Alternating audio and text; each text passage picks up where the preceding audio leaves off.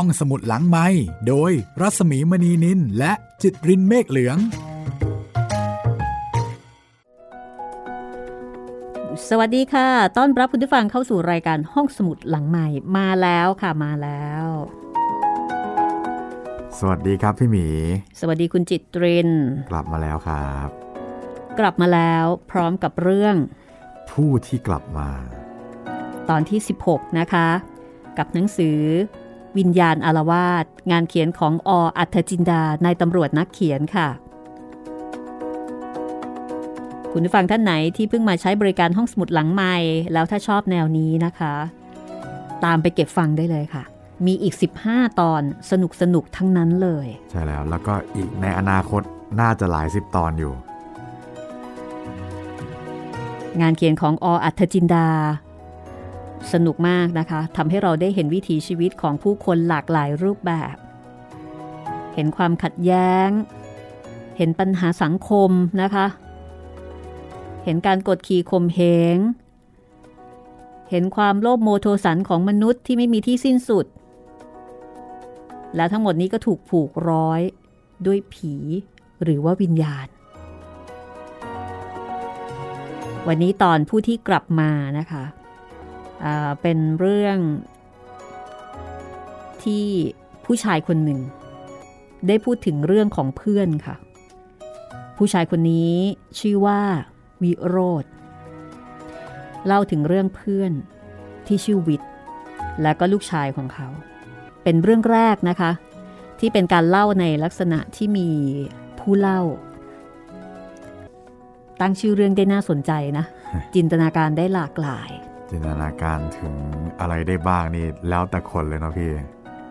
คุณจิตรินนึกถึงอะไรบ้าง ผู้ที่กลับมาโอ้ถ้าเป็นผู้ที่กลับมานี่ผมนึกถึงผีดิบซอมบี้ครับพี่ โอ้อันนั้นต้องแถวนู่นเลยนะคะ นู่นเฮติ เฮติครับ แอฟริกา ใช่ แต่ว่าสำหรับเรื่องซอมบี้เนี่ย มันมีข้อมูลทางวิทยาศาสตร์นะครับ ว่าอาจจะมีอยู่จริง อ๋อ มีจริงครับพี่ ที่เฮติที่พี่หมีบอกเลย มีหมอผีเขาผสมตัวยาบางตัวแล้วก็เอาไปใช้คำว่ามอมแล้วกันนะพี่เอาไปมอมชาวบ้านเนี่ยแหละครับ ให้มาเป็นซอมบี้แล้วก็ใช้งานพอใช้งานเสร็จก็ปล่อยกลับไปกลับที่พักกลับบ้านกลับอะไรไป คือต้องการจะใช้แรงงานแหมไม่อยากจะใช้คำว่าราคาถูกนะ คือไม่มีราคาด้วยซ้ำใช่ ใช้แรงงานฟรี โดยใช้ความรู้ในเรื่องของสมุนไพร แล้วก็ทำให้เจ้าตัวแล้วก็ครอบครัวเนี่ยเข้าใจผิด ว่าตายแล้ว คิดว่าตายไปแล้ว อันนี้ก็ถือเป็นการใช้วิทยาศาสตร์นะแต่ว่าเป็นวิทยาศาสตร์แบบภูมิปัญญาชาวบ้านครับ ต้องบอกว่าเก่งนะคะ แต่ปรากฏว่าใช้ความเก่งแบบโหดอะผิดไปหน่อย ใจร้ายมากๆเลยนะคะ อันนี้คือเรื่องซอมบี้ผู้ที่กลับมานะกลับมาแบบไม่เหมือนเดิมครับ แต่เรื่องนี้ผู้ที่กลับมาคงไม่ได้เป็นเช่นนั้น ของเราก็เป็นเรื่องของความเชื่อเรื่องของไสยศาสตร์ แต่ว่าจะเป็นในลักษณะไหนยังไงนะคะ เดี๋ยวต้องไปฟังคุณบิโรธเล่าให้ฟังกันค่ะอยากกระนั้นเลยนะคะ ก่อนที่คุณผู้ฟังจะคาดเดาไปมากกว่านี้ เราไปฟังกันเลยก็แล้วกันว่า ใครคือผู้ที่กลับมานะคะ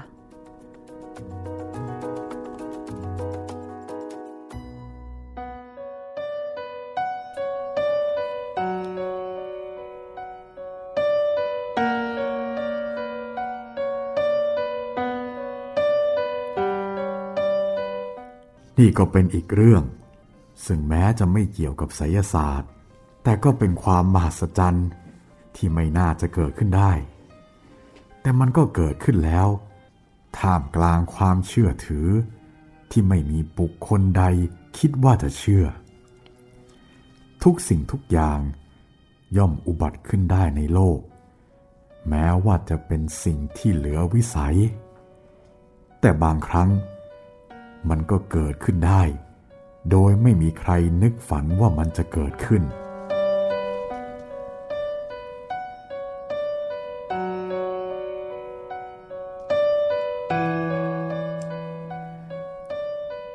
จุดดับในดวงอาทิตย์ ดาวเทียมและมนุษย์ ผู้สามารถท่องเที่ยวไปในอวกาศ ซึ่งไม่มีใครเลยที่คิดว่าจะขึ้นไปได้ แม้ว่าสิ่งเหล่านี้ จะเป็นการก้าวหน้าของวิทยาศาสตร์ แต่ก็นับได้ว่าเป็นสิ่งมหัศจรรย์ แต่ยังมีอีกสิ่งหนึ่งที่มหัศจรรย์กว่าสิ่งนั้น คือเรื่องที่ข้าพเจ้าจะได้เล่าสู่กันฟังณบัดนี้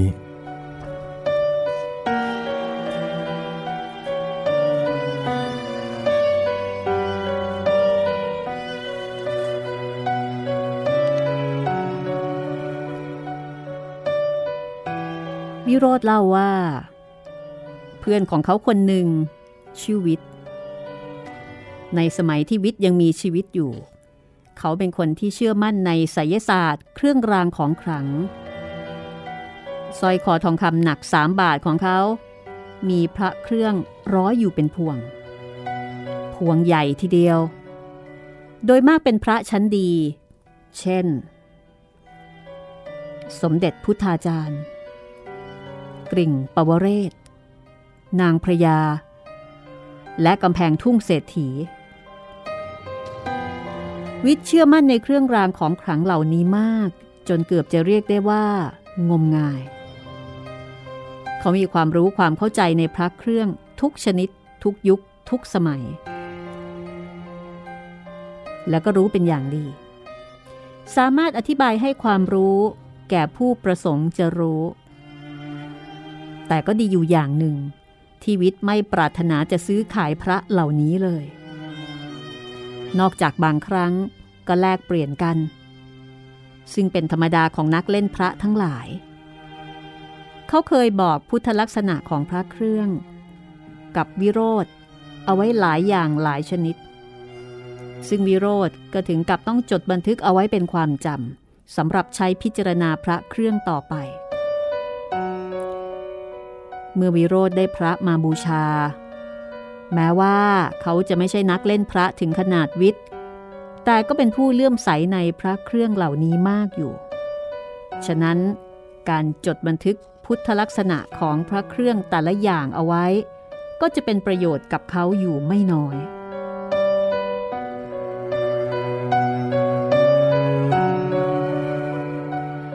วิทย์กับวิโรธรักกันมาก แต่ว่าเมื่อสามปีก่อน วิทย์ก็ได้จากไป เนื่องจากความยากจน บังคับให้เขาต้องเดินทางขึ้นไปตามจังหวัดต่างๆ ทั้งภาคเหนือ ภาคใต้ ภาคตะวันออก ตะวันตก ตามแต่ว่า โชคเคราะห์จะพาไป ภรรยาของวิทย์ถึงแก่กรรม ตั้งแต่บุตรชายของวิทย์อายุได้เพียงสามขวบ แต่บัดนี้ เขาอายุ 15 แล้ว และวิทย์ก็คงจะเท่าชะแรแก่ชราลงไปตามสังขาร เมื่อวิทย์จากไปนั้น วิทย์อายุได้ 52 ปี บัดนี้ถ้าวิทย์ยังมีชีวิตอยู่ เขาก็คงจะมีอายุ 64 ปีแล้ว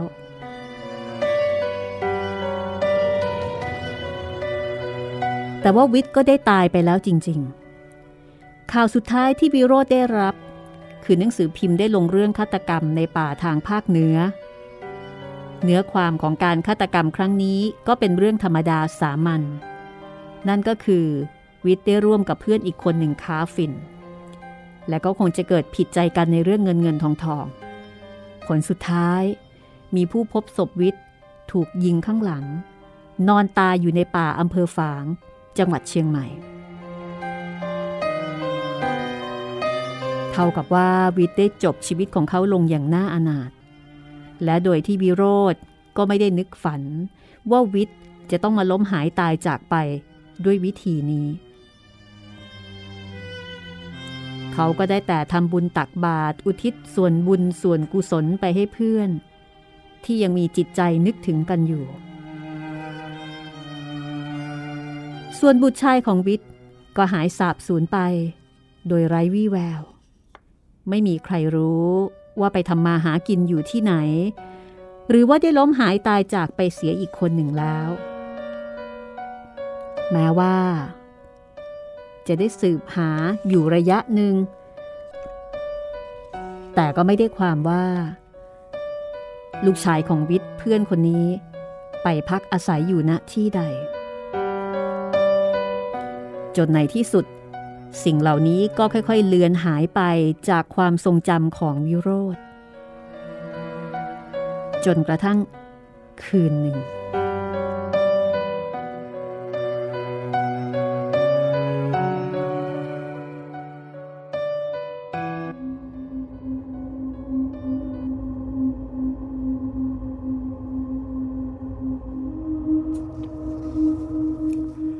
ข้าพเจ้าตื่นขึ้นมา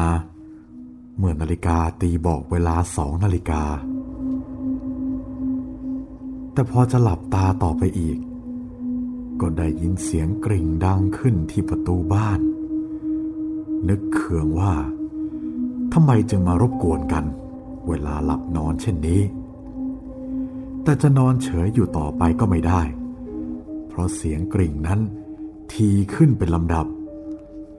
เด็กในบ้านข้าพเจ้า คงหลับสบาย จึงไม่ได้ยินเสียงกริ่งที่หน้าบ้าน ในที่สุดก็ตกเป็นหน้าที่ของข้าพเจ้า ที่ต้องลุกขึ้นไปเปิดประตู เพื่อรอฟังเหตุการณ์ว่า ใครกำลังต้องการอะไร จึงได้มาหาข้าพเจ้า ดึกเดือนเที่ยงคืนเช่นนี้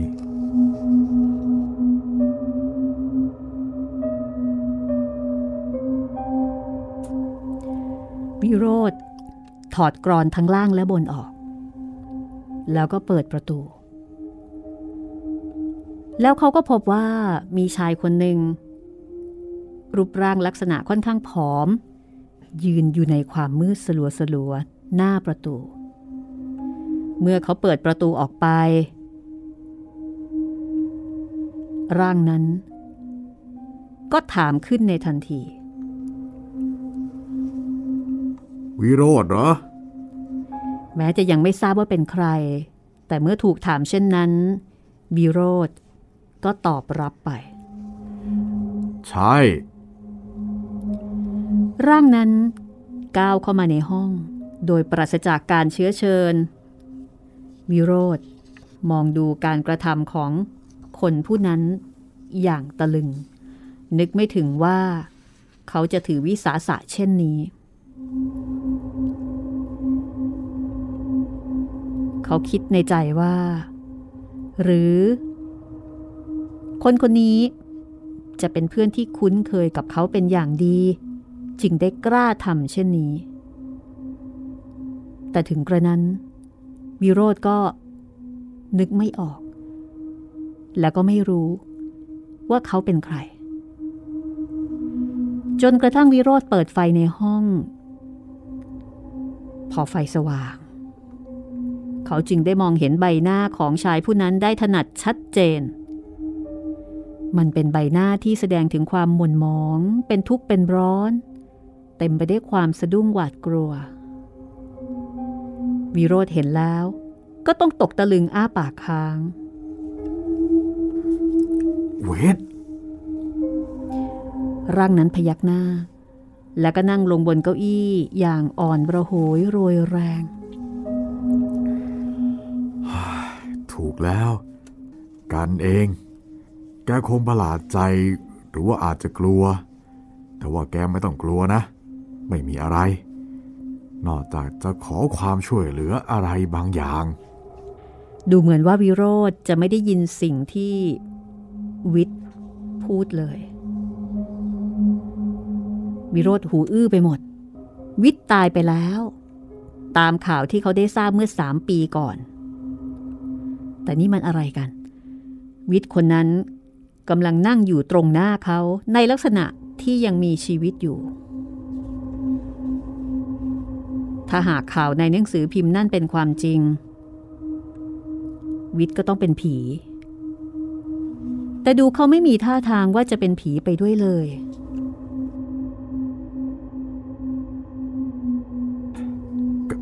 แกแกก็ก็แกก็ก็แกตายไปแล้วดิวิโรธอึกอึกอักอักด้วยความตกใจ แต่เมื่อพูดไปแล้ว ก็เข้าใจว่าอีกฝ่ายจะปฏิเสธ แล้วก็ให้เหตุผลว่าเขายังไม่ตาย หรืออาจจะบอกว่าข่าวจากหนังสือพิมพ์ที่บอกว่าเขาถูกฆ่าตายนั้น เป็นข่าวที่ไม่มีมูลความจริง แต่ร่างนั้นกลับไม่ปฏิเสธ ใช่ กันตายไปแล้ว กันถูกเพื่อนยิงจากข้างหลัง ตามที่ใครๆก็รู้ เรื่องนี้จากหนังสือพิมพ์ถ้าถ้าถ้าถ้าถ้างั้นถ้างั้นแกแกก็เป็น ร่างนั้นหัวเราะแห้งๆ ก่อนจะใส่หน้าปฏิเสธ เปล่า กันไม่ใช่ผี ถูกละครั้งหนึ่งเคยเป็นผี แต่เดี๋ยวนี้ไม่ใช่ ช่างเป็นคำตอบที่สับสนเหลือเกิน วิโรธเกิดความลังเล ว่าจะร้องเอะอะว่าผีหลอกดี หรือว่าจะอดทนต่อความหวาดกลัว เพื่อฟังเรื่องราวของเขาต่อไป ในขณะที่กำลังตัดสินใจไม่ได้ วิทย์ก็พูดต่อไป วิโรธกันอยากจะให้เพื่อนช่วยเหลืออะไรสักอย่าง แต่ว่า ถ้ามีอะไรรองท้องเสียนิดหน่อย ก็จะเล่าเรื่องให้ฟังได้ละเอียดทีท่วน กันหิว มีอะไรกินบ้างไหมล่ะ วิโรธเกิดความลังเล เมื่อได้ยินเขาพูดคำนี้ มันหมายความว่า ร่างนี้ ไม่ใช่ผีแน่ๆ ถ้าผีหลอก ผีคงจะไม่มานั่งบอกว่าหิว แล้วก็ขอข้าวกิน ป่านนี้ก็คงสำแดงเดชแลบลิ้นปริ้นตาหลอกไปตามประษาผี แต่ถ้าหากไม่ใช่ผี เขาจะเป็นใคร วิทย์เพื่อนของเขา ก็ได้ตายไปแล้วตามข่าวที่ยืนยันมา และเขาเองก็รับอยู่ คิดไปอีกทีชายคนนี้อาจจะเป็นคนร้ายที่หาวิธีที่จะเข้ามาในบ้านของเขา เพื่อจรกรรมอะไรสักอย่าง แต่เมื่อพินิษพิจารณาดูหน้าตารูปร่างของเขาแล้ว ชายคนนี้ก็ไม่มีอะไรผิดแผกไปกว่าวิทย์เพื่อนรักของเขา วิโรธแข็งใจตอบ เมื่อรวบรวมความกล้าให้เข้ามาเป็นกลุ่มเป็นก้อนได้แล้ว ข้าวนะมี แต่ว่าแกต้องให้ความสว่างแกฉันก่อน แกเป็นใครฮะ ร่างนั้นลุกทะลึ่งขึ้นยืนทันทีสามปีเท่านั้นเอง แกจำเพื่อนไม่ได้เสียแล้วเหรอเนี่ยจำได้ แต่ว่า แต่ว่าเพื่อนคนนั้นตายไปแล้ว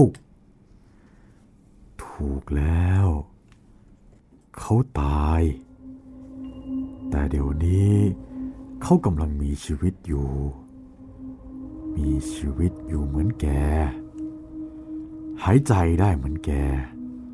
กินข้าวได้เดินได้ นอนได้แล้วก็พูดได้เหมือนแกก็ยังสงสัยอะไรอยู่อีก วิโรธเดินห่างออกไปจากร่างนั้นเล็กน้อย เพื่อให้อยู่ในลักษณะที่พร้อมที่จะป้องกันตัวเอง ถ้าหากว่าเขาจะบูมบามอะไรขึ้นมา คนเราอาจมีรูปร่างหน้าตาเหมือนกันก็ได้ แก แกอาจจะเป็นคนหนึ่งในจำนวนนั้น แล้วก็เข้ามาหลอกลวง เพื่อประสงค์อะไรสักอย่าง นี่ ขอถามอะไรหน่อย พระที่แกห้อยคอนะไปไหนฮะ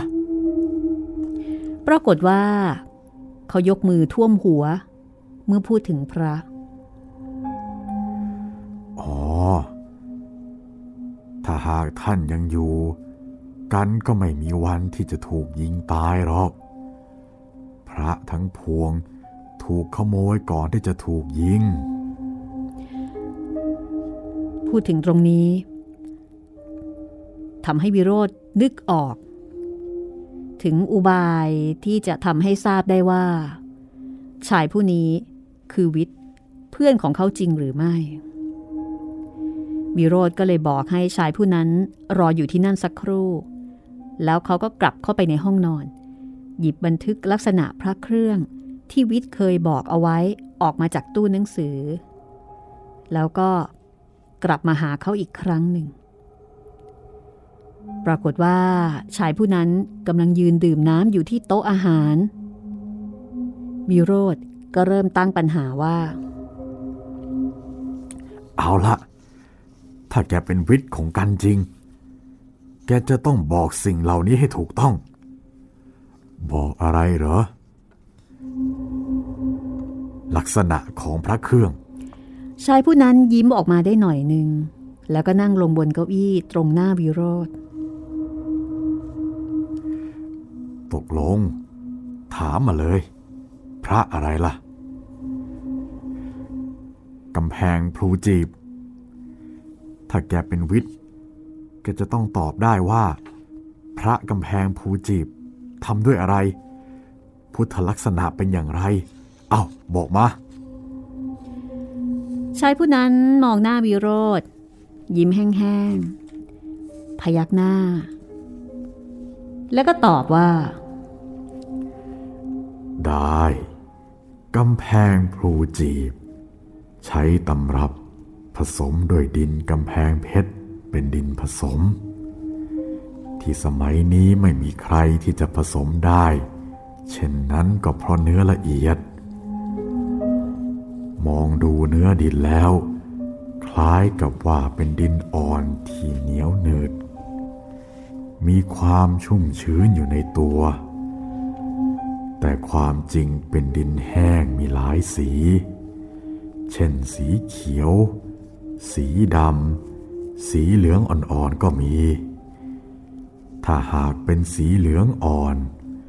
ก็หมายความว่ามีว่านอยู่น้อย แต่มีผง ถ้ามีสีดำเป็นมันเลื่อม ก็หมายความว่า แก่ผงใบลานเผา ถ้าสีเขียว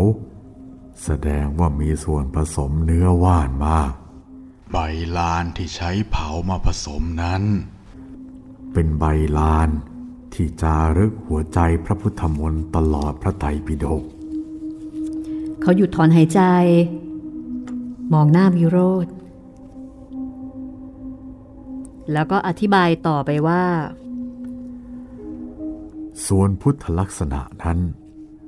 เป็นปางลีลา องค์พระเรียวชลูดชลูด มีพื้นเบื้องหลัง หรือที่เรียกกันว่าฐานเป็นรูปรีรี ยาวคล้ายพลูจีบ จึงเรียกกันว่ากำแพงพลูจีบ บางองค์ที่ยังบริบูรณ์ดีอยู่ ไม่สึกหรอหรือว่าชำรุด จะเห็นชายจีวร ปลิวสะบัดไหวพลิ้ว เหมือนถูกลมพัดได้อย่างชัดเจน เมื่อเห็นชายผู้นั้นนิ่งไป วิโรธก็ถามต่อ นอกจากนั้น มีอะไรอีก ชายผู้นั้น มองวิโรธอย่างรู้สึกขันนิดนึง ยังมีอีก คือว่า ชายจีวร จะปกคลุมลงมา จนเกือบถึงพระบาททั่วทั้งองค์พระ มีเส้นนูนเล็กๆ เรียกว่าประพามณฑลและที่ฐานใต้พระบาท ก็ยังมีอีกสามเส้น บางพิมพ์ก็มีเม็ดเม็ดๆเล็กคล้ายเกสรบัว เรียงอยู่อีกแถวหนึ่ง เป็นด้านล่างสุด และที่ฐานนี้ มองดูให้ดี จะเห็นว่าแอนแอนนิดหน่อย แล้วด้านหลัง วิโรธซักต่อไปเพื่อให้แน่ใจ เพราะว่าเท่าที่ชายผู้นี้บอกมาก็ตรงกับบันทึกที่เขาเอง บอกให้วิโรธบันทึกไว้ตั้งแต่ครั้งกระโนนคือตรงทุกอย่างกับที่วิทย์เพื่อนรักของเขาเคยบอกมาในอดีต ด้านหลัง ถ้าพิจารณาให้ดี หรือใช้แว่นขยายส่องดู จะเห็นว่าแพรวพราวไปด้วยแร่เงินและทองบนอยู่กับเนื้อดินประปราย ข้อสำคัญที่สุด จะมีลายมือของบูรพาจารย์ ผู้สร้างกดไว้ให้เห็นได้ถนัดชัดเจนก็พูดมาถึงแค่นี้ ชายผู้นั้นก็เงยหน้าขึ้นถามวิโรธ พอหรือยัง เวท วิโรธร้องออกมาด้วยความดีใจ แก แกแกแน่ ไม่มีอะไรที่กันจะต้องสงสัยอีกแล้ว ชายผู้นั้นยิ้มออกมาด้วยความดีใจ ถ้างั้นกินข้าวได้หรือยังล่ะ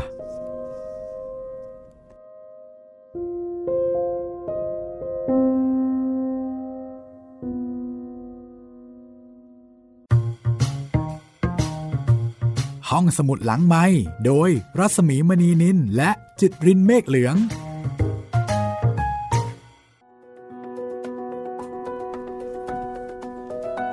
สรุปว่าหิวข้าวมากแต่ตายไปแล้ว เอ๊ะครับตกลงมันยังไงกันนี่ ผมแล้วก็ถูกยิงตายจริง ๆ เขาก็ยอมรับใช่ไหม ใช่ หรือว่าอาจจะกลับมามีชีวิตชั่วคราว ไม่รู้ แต่ว่าอยากกินข้าว หิวข้าว แล้วก็ดูหิวข้าวจริง ๆ นะครับพูดตั้งหลายครั้ง ทวงหลายรอบ เออ จะกินได้หรือยังล่ะนี่ เรื่องนี้เท่ากับว่าได้ความรู้เกี่ยวกับเรื่องของพระเครื่องด้วยนะคะนี่ครับ มีความรู้ในเรื่องของพุทธลักษณะของพระดัง ๆ อย่างน่าสนใจทีเดียว นี่คือเรื่อง ผู้ที่กลับมา เรื่องของวิโรธแล้วก็วิทย์สองเพื่อนรักนะคะ ในหนังสือวิญญาณอารวาสค่ะ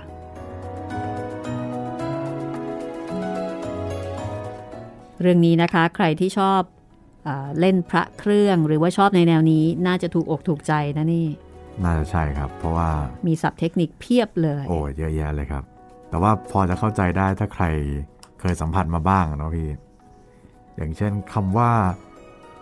ตลอดนะครับ มันคือจนสุดครับพี่มันหมายความว่าจนสุด จนถึงข้างล่างหรือถึงข้างบนเลยอืม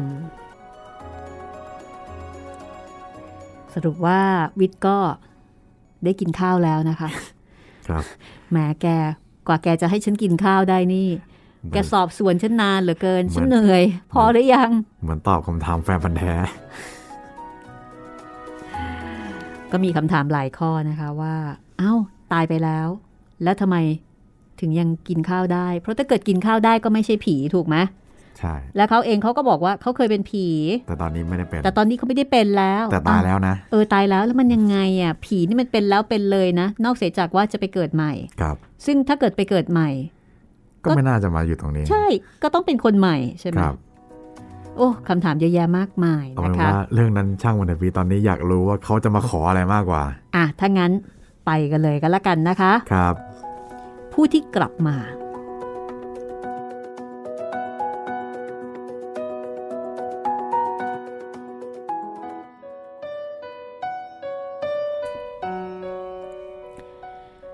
หลังจากรับประทานอาหารตามมีตามเกิดเท่าที่จะหาได้ในยามเด็กเช่นนั้นแล้ว วิทย์ก็ได้เล่าให้วิโรธฟังว่า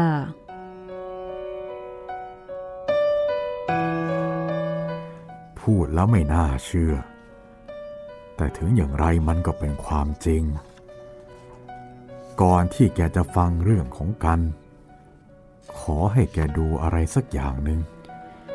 จากนั้นเขาก็เลิกเสื้อที่ค่อนข้างเก่า ที่เขาสวมเข้ามาตั้งแต่แรกขึ้น หันหลังให้วิโรธดู แล้วก็บอกว่านี่คือแผลที่เขาถูกยิง ทางฝ่ายวิโรธ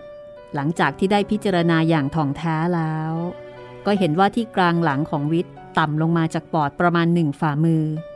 มีรอยกระสุนปืนเจาะเนื้อเข้าไปให้เห็นได้อย่างชัดเจน แล้วลูกปืนไปไหนล่ะ ยังฝังอยู่ข้างใน แกต้องเอาออกนะ ไม่งั้นแกจะลำบากมาก อีกฝ่ายหัวเราะ เหมือนกับขบขัน ที่วิโรธเนี่ย เสนอให้เอาลูกปืนออก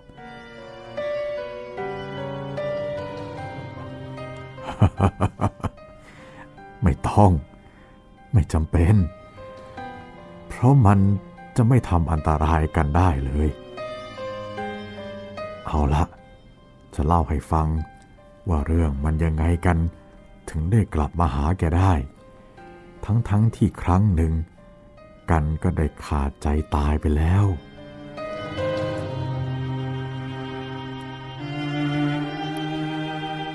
วิทย์หยุดเพื่อที่จะจุดบุหรี่สูบ จากนั้นเขาก็เล่าว่า เมื่อตอนที่เขาถูกยิง เขารู้สึกเจ็บที่ข้างหลัง เพียงแค่ครู่เดียว จากนั้นก็ไม่รู้สึกอะไรอีก แล้วก็รู้สึกเหมือนตัวเอง มีความเบาเท่ากับปุยนุ่น ลอยเคว้งคว้างไปในอากาศ จากมืด ไปสู่ที่สว่าง จากที่สว่าง ไปสู่ที่มืด ไม่รู้ว่ากลางวัน หรือกลางคืน ไม่รู้ว่าสูงหรือต่ำ ยังคงลอยไปลอยไป ลอยไปถึงชายฝั่งแม่น้ำแห่งหนึ่ง แม่น้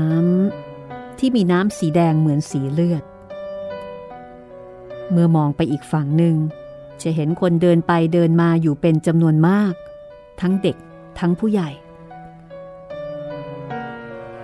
เขาตะโกนถามบรรดาผู้คนตรงนั้น ว่าบริเวณนั้นเรียกว่าอะไร แต่ดูไม่มีใครสนใจ ห่างจากที่เขายืนอยู่ประมาณสักสิบเก้ามีเรือลำเล็กๆ เกยตื้นอยู่ วิทย์เดินไปที่เรือ ก้าวลงไปในเรือ ตั้งใจที่จะไปฝั่งตรงข้าม แต่พอนั่งลงในเรือ ก็มีเสียงคนร้องถามอยู่ข้างหลัง ว่าจะไปไหน เล่ามาถึงตรงนี้ วิทย์หยุดอัดบุหรี่เข้าไปอีกสองสามทีติดติดกัน แล้วก็เล่าต่อ เขาบอกว่า เมื่อมีคนถามว่าจะไปไหน เขาก็ตอบว่าจะไปฝั่งโน้น เพราะว่าทางฝั่งนี้ไม่มีคนเลย แต่ว่าวิโรธตั้งแต่กันเกิดมา ก็ยังไม่เคยเห็นคนรูปร่างเหมือนอย่างคนคนนั้นเลย รูปร่างเขาเป็นยังไงเหรอ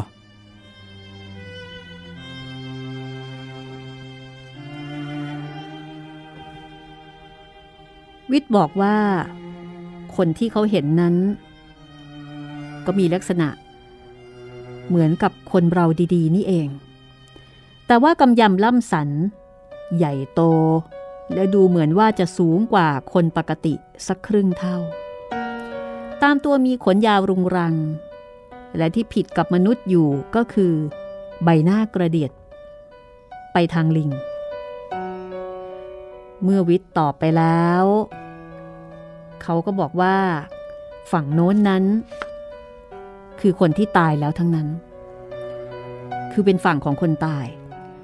ถ้าข้ามไปแล้วก็จะไม่มีโอกาสกลับมาได้อีก มิตรเล่าว่าเขาตกใจมาก แล้วก็เริ่มรู้ตัวว่าเขาได้ตายไปแล้ว แต่พอจะตั้งปัญหาถามต่อไปฉายหน้าลิงผู้นี้ก็พูดต่อไปว่า ถึงวิทย์เองก็เถอะ เขาเองก็ตายแล้วเหมือนกัน แต่ยังไม่แน่ว่า เขาจะต้องข้ามไปฝั่งโน้นหรือไม่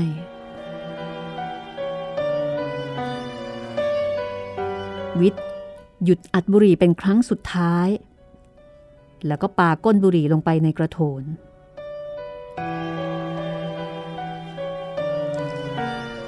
ตอนนี้กันเริ่มนึกเรื่องราวออกหมด คือเริ่มตั้งแต่รู้สึกเสียวเปล่าที่สันหลัง ตอนนั้นจะว่าเสียใจก็ไม่เชิง ดูมันเลื่อนลอยยังไงพี่กล ใจนึกอยู่อย่างเดียว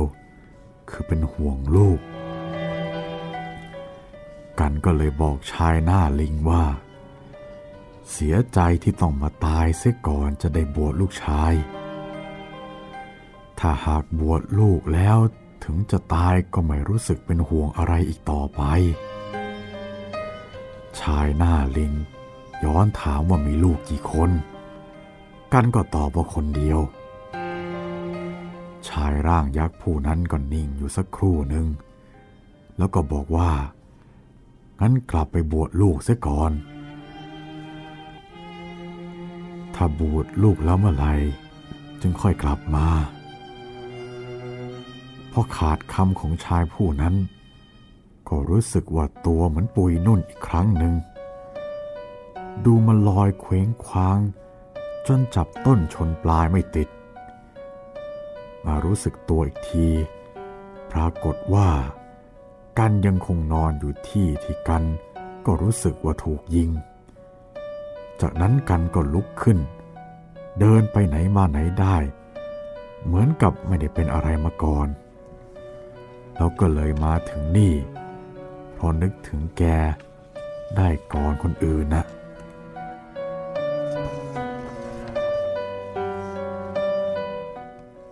เรื่องของแกประหลาดมาก วิโรธพึมพำด้วยความมหัศจรรย์ใจ กับการที่คนตายไปแล้ว สามารถมีชีวิตกลับมาได้ เขาก็ถามวิทย์ไปว่า แล้วแกจะให้ฉันทำยังไง อยากจะขอร้อง ให้แกช่วยติดตามเจ้าวัด ลูกชายกันด้วย ถ้าหากพบก็บอกกับมันว่า อย่าบวชเป็นอันขาดเพราะถ้าบวชเมื่อไร กันก็จะต้องกลับไปเมื่อนั้น วิโรธมองวิทย์อย่างใช้ความคิด เขารู้สึกว่านี่เป็นเรื่องที่ลำบากใจมิใช่น้อย เขาเองนั้นอยากจะช่วย แต่ปัญหาก็คือทำอย่างไรจะได้รู้ว่า วัด ลูกชายของวิทย์ ตอนนี้อยู่ที่ไหน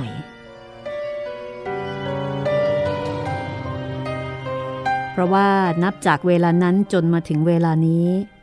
เป็นเวลาถึงสามปีแล้ว แต่ว่าเป็นวันในภพโน้น คล้ายกับว่า เพียงวันเดียวสองวันเท่านั้น คือเวลาในโลกมนุษย์นี่สามปี แต่เวลาในโลกหลังความตาย มันสั้นกว่า เหมือนกับเพียงวันหรือว่าสองวัน วิทย์เองก็ไม่รู้ว่าจะไปหาลูกที่ไหน ลูกของเขาอาจจะท่องเที่ยวไปตามจังหวัดต่างๆ เพื่อหางานทำคือไม่ว่าอย่างไร ก็จะต้องตามให้พบ แล้วก็บอกกับลูกว่า อย่าบวช ลูกบวชเมื่อไหร่ พ่อจะต้องตายทันที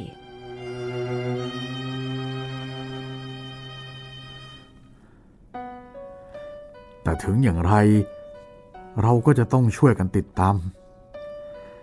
เอาละเราจะเริ่มติดตามกันตั้งแต่วันพรุ่งนี้เป็นต้นไป แม้ว่าจะเป็นการติดตามอย่างเดาสุ่ม แต่เราก็จะไปพอใจไหมเพื่อน วิทยิ้มออกมาด้วยความหวังและความขอบคุณ ซึ่งสังเกตเห็นได้ถนัด กันก็นึกแล้ว แกคนเดียวเท่านั้น ที่เป็นเพื่อนแท้ของกัน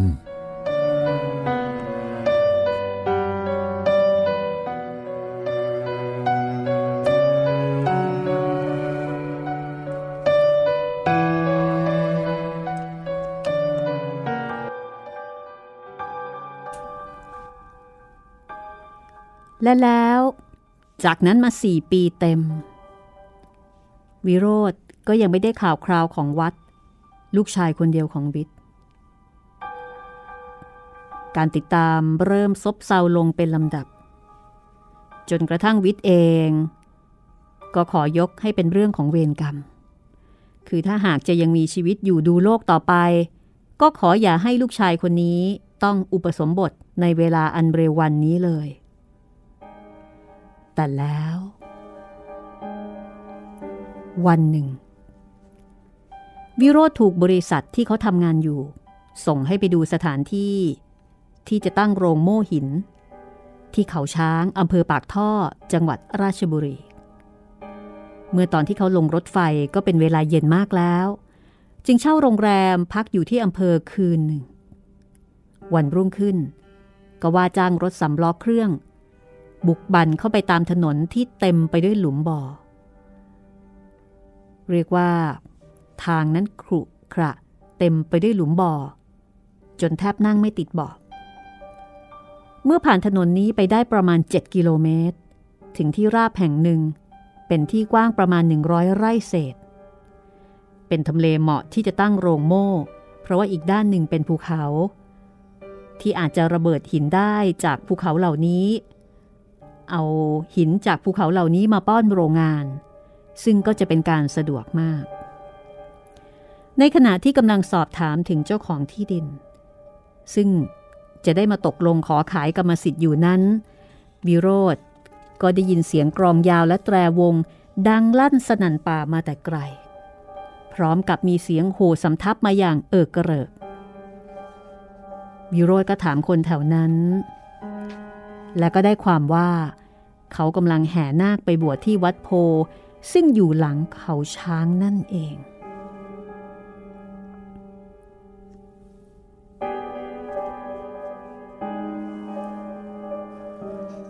ตอนนี้ข้าพเจ้าลืมเรื่องลูกชายของวิทย์แล้ว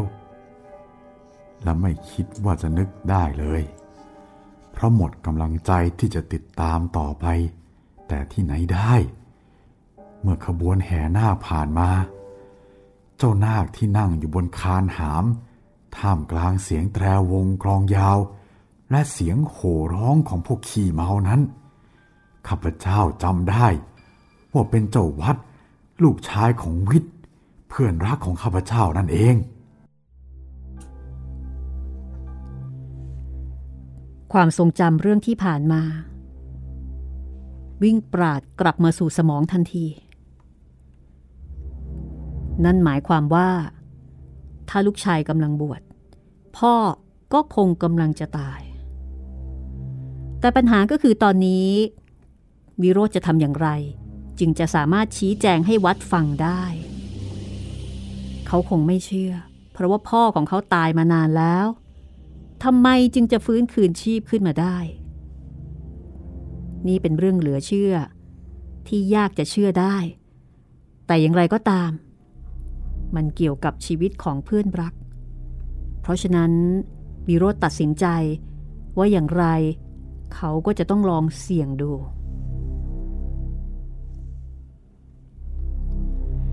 วิโรธลงทุนเดินตามไปถึงวัดโพสี ในขณะที่นาคกำลัง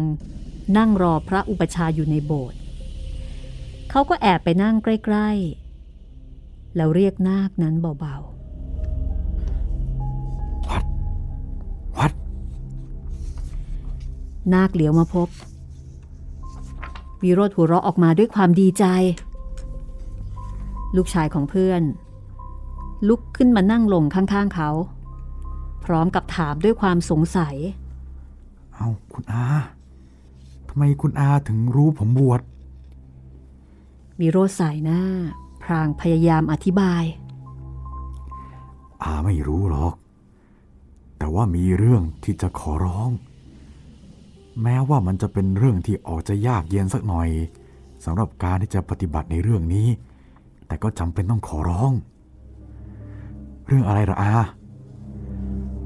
พ่อแกนะ่ะยังไม่ตาย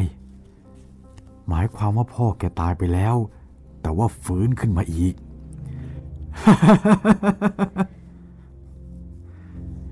วัดหัวรอด้วยความขบขัน เขามองหน้าวิโรธผู้เป็นเพื่อนของพ่ออย่างพินิษพิจารณา ในขณะที่วิโรธก็รู้ดีว่า ลูกของเพื่อน กำลังมีความรู้สึกอย่างไร เปล่าอาไม่ได้บ้านะ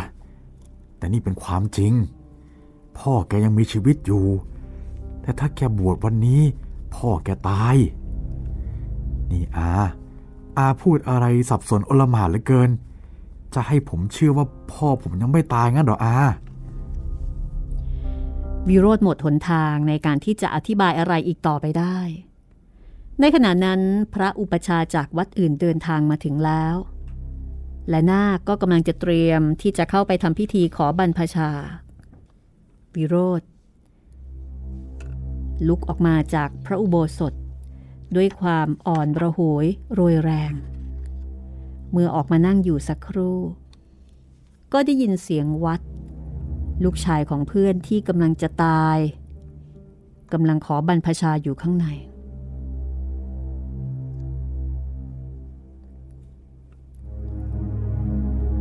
พื่อที่จะให้ภิกษุวัดได้ทราบความจริง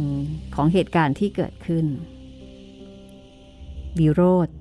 อุตส่าห์นั่งทนรออยู่จนกระทั่งเสร็จพิธี จากนั้นเขาก็ได้ขอให้ภิกษุรูปนี้ เดินทางไปพบวิทย์พ่อของเขา ที่บ้านของวิโรธในกรุงเทพพ ระภิกษุวัดรับคำอย่างไม่สู้จะเต็มใจนัก แต่ถึงอย่างไร เมื่อพระภิกษุวัด และวิโรธได้เดินทางมาถึงบ้านของวิโรธแล้ว สิ่งที่ได้พบเห็น เมื่อวิโรธ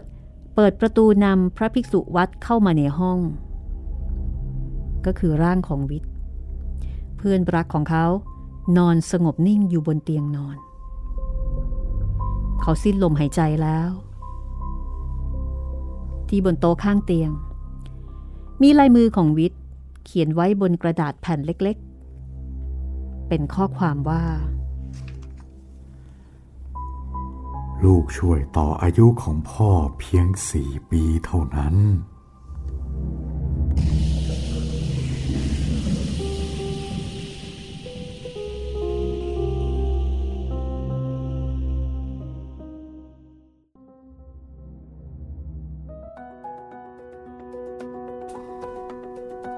เรื่องนี้ก็พล็อตแปลกดีนะคะ ต้องไม่บวชเพื่อที่จะรักษาชีวิตพ่อ อืม คือเขาให้กลับมาทำภารกิจให้สำเร็จใช่ไหมใช่ อะ กลับไปจัดการซะ แต่อันนี้คิดในอีกด้านหนึ่งไม่จัดการว่าไม่จัดการ ถ้าจัดการเสร็จก็ตายสิต้องยื้อไปเรื่อยซื้อเวลาไป แต่ก็ไม่สามารถที่จะซื้อเวลาได้ๆครับถ้าเป็นสมัยนี้ก็ส่งไลน์ไปบอกจบแล้วนะคะ ใช่เอ้ยลูกอย่าเพิ่งบวชนะลูกรออีกสัก 20 ปี ใช่ ปกติแล้วถ้าเกิดว่าลูกบวชเนี่ยจะเป็นสุดยอดความปรารถนาของคนเป็นพ่อเป็นแม่ ใช่ครับ เพราะเชื่อว่าถ้าลูกบวชก็จะเป็นบุญกุศลของพ่อของแม่ใช่ไหมคะ ครับ แต่ว่าเรื่องนี้นี่ตรงกันข้าม ห้ามบวชเด็ดขาด บวชเมื่อไหร่ตายเมื่อนั้น นี่คือเรื่องผู้ที่กลับมา ก็น่าเสียดายแทนวัดนะคะ หมายถึงว่าถ้าตามเนื้อเรื่องนี้นี่โห แบบน่าเสียดายอะว่าโอ้ยไม่น่าเลยใช่ไหมพ่ออุตส่าห์ฟื้นกลับมาได้ แต่ก็ใครจะไปเชื่อนะพี่ นั่นน่ะสิมันแปลกมาก ใช่ อันนี้ก็เป็นพล็อตที่แปลกดีนะคะครับพล็อตน่าสนใจ เรื่องต่อไปคือเรื่องอะไรคะ เรื่องต่อไปชื่อเรื่องว่า บึงผีสิงครับพี่โอ้อันนี้ออกแนวผจญภัยเนาะครับ อันนี้ก็น่าสนุกดีค่ะ บึงผีสิง เวลาที่พูดถึงบึงเนี่ย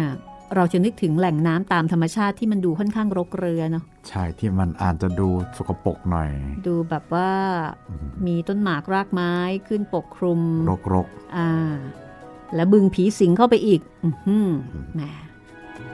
ได้เลยนะคะ เรื่องนี้ สมควรอย่างยิ่งที่จะเป็นเรื่องผีนะคะๆครับ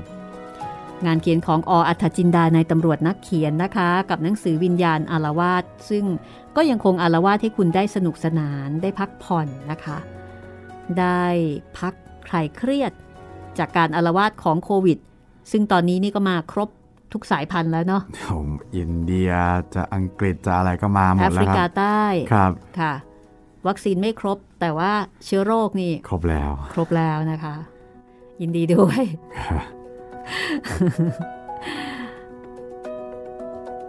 ถ้าคุณผู้ฟังฟังห้องสมุดหลังใหม่นะคะ ฟังแล้วชอบก็ต้องบอกว่าช่วยบอกต่อกันด้วยนะคะเอ่อโดยเฉพาะคนที่กำลังกักตัวนะคุณจิตรินอ๋อใช่แล้วครับ อยากให้ได้ฟังค่ะ จะฟังเพลินเลยอะใช่ แนะนำไปนี่ได้บุญนะเนี่ย ได้บุญครับทำให้เขามีความสุขนะคะ และอยากฟังเรื่องแนวไหนเลือกได้เลยอ๋อตอนนี้เรามีการทำเป็นเพลย์ลิสต์แล้วใช่ไหมคะ เรามีทำเป็นเพลย์ลิสต์หลายเรื่องเลยทีเดียวครับพี่ ทั้งในเว็บไซต์แล้วก็ทั้งใน YouTube อืมฮึถ้าใน YouTube ก็เห็นมีเรื่องไหน ก็คือมีเพลย์ลิสต์ของทุกเรื่องแน่นอนครับ ค่ะ แต่ว่าถ้าเป็นในเว็บไซต์ก็อาจจะมีบางเรื่อง เพราะว่าในเว็บไซต์อาจจะมีกรรมวิธีแล้วก็เวลาการผลิตนานกว่าใน YouTube เล็กน้อยอืมฮึก็ฟังกันได้แบบง่ายๆเลยนะคะ เป็นเพลย์ลิสต์ใช่แล้ว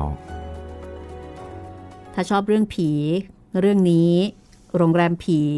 หรือว่าผีของเหมเวชกรนะคะครับมีให้คุณได้ฟังคือหลอกหลอนกันแบบโอ้โห ยาวนานเลยค่ะอย่างวิชกรนี่ก็รวมๆร้อยตอนได้ครับพี่ค่ะ จุใจนะคะครับถ้าไม่เอ่อพอใจโรงแรมผีอีกเกือบค่ะ50 ตอนได้ครับพี่ คิดว่าน่าจะฟังได้ตลอดฤดูกาลโควิดซีซั่น3 ถ้าไม่ต่อด้วยซีซั่น4นะ ครับผม คิดว่าน่าจะเอาอยู่ค่ะ ก็ถ้าซีซั่น3 ไม่นานเกินไปนะพี่ นั่นน่ะสิ ครับภาวนาขอให้ไม่นานเกินไปนะคะ หรือถ้าเกิดว่าจะฟังแนวนิยายจีนกำลังภายในก็มี 8 เทพอสูรมังกรฟ้า ใช่ครับโอันนี้ก็ร้อยกว่าตอนเช่นกันร้อยเกือบ200 ได้ครับ ฟังเพลินอีกเช่นกันนะคะครับเอาเป็นว่าก็ติดตามได้มีหลากหลายแนวให้ได้เลือกฟังกันสำหรับคนที่กักตัว คนที่ work from home นะคะ หรือจะให้ผู้สูงอายุฟังก็ได้เช่นกันนะคะครับผู้พิการทางสายตาด้วยนะคะ ซึ่งก็เป็นเป้าหมายสำคัญของเราในการที่จะให้เข้าถึงหนังสือเข้าถึงแหล่งความรู้ความบันเทิง ปลอดภัยแล้วก็ไม่มีความเสี่ยงด้วยนะคะ โดยเฉพาะในช่วงโควิดแบบนี้ เอาละค่ะ วันนี้หมดเวลาแล้วนะคะ เตรียมตัวให้ดีค่ะ ตอนต่อไปจะพาไปเที่ยวบึงผีสิง แต่วันนี้เราสองคนลาไปก่อนนะคะ สวัสดีครับ สวัสดีค่ะ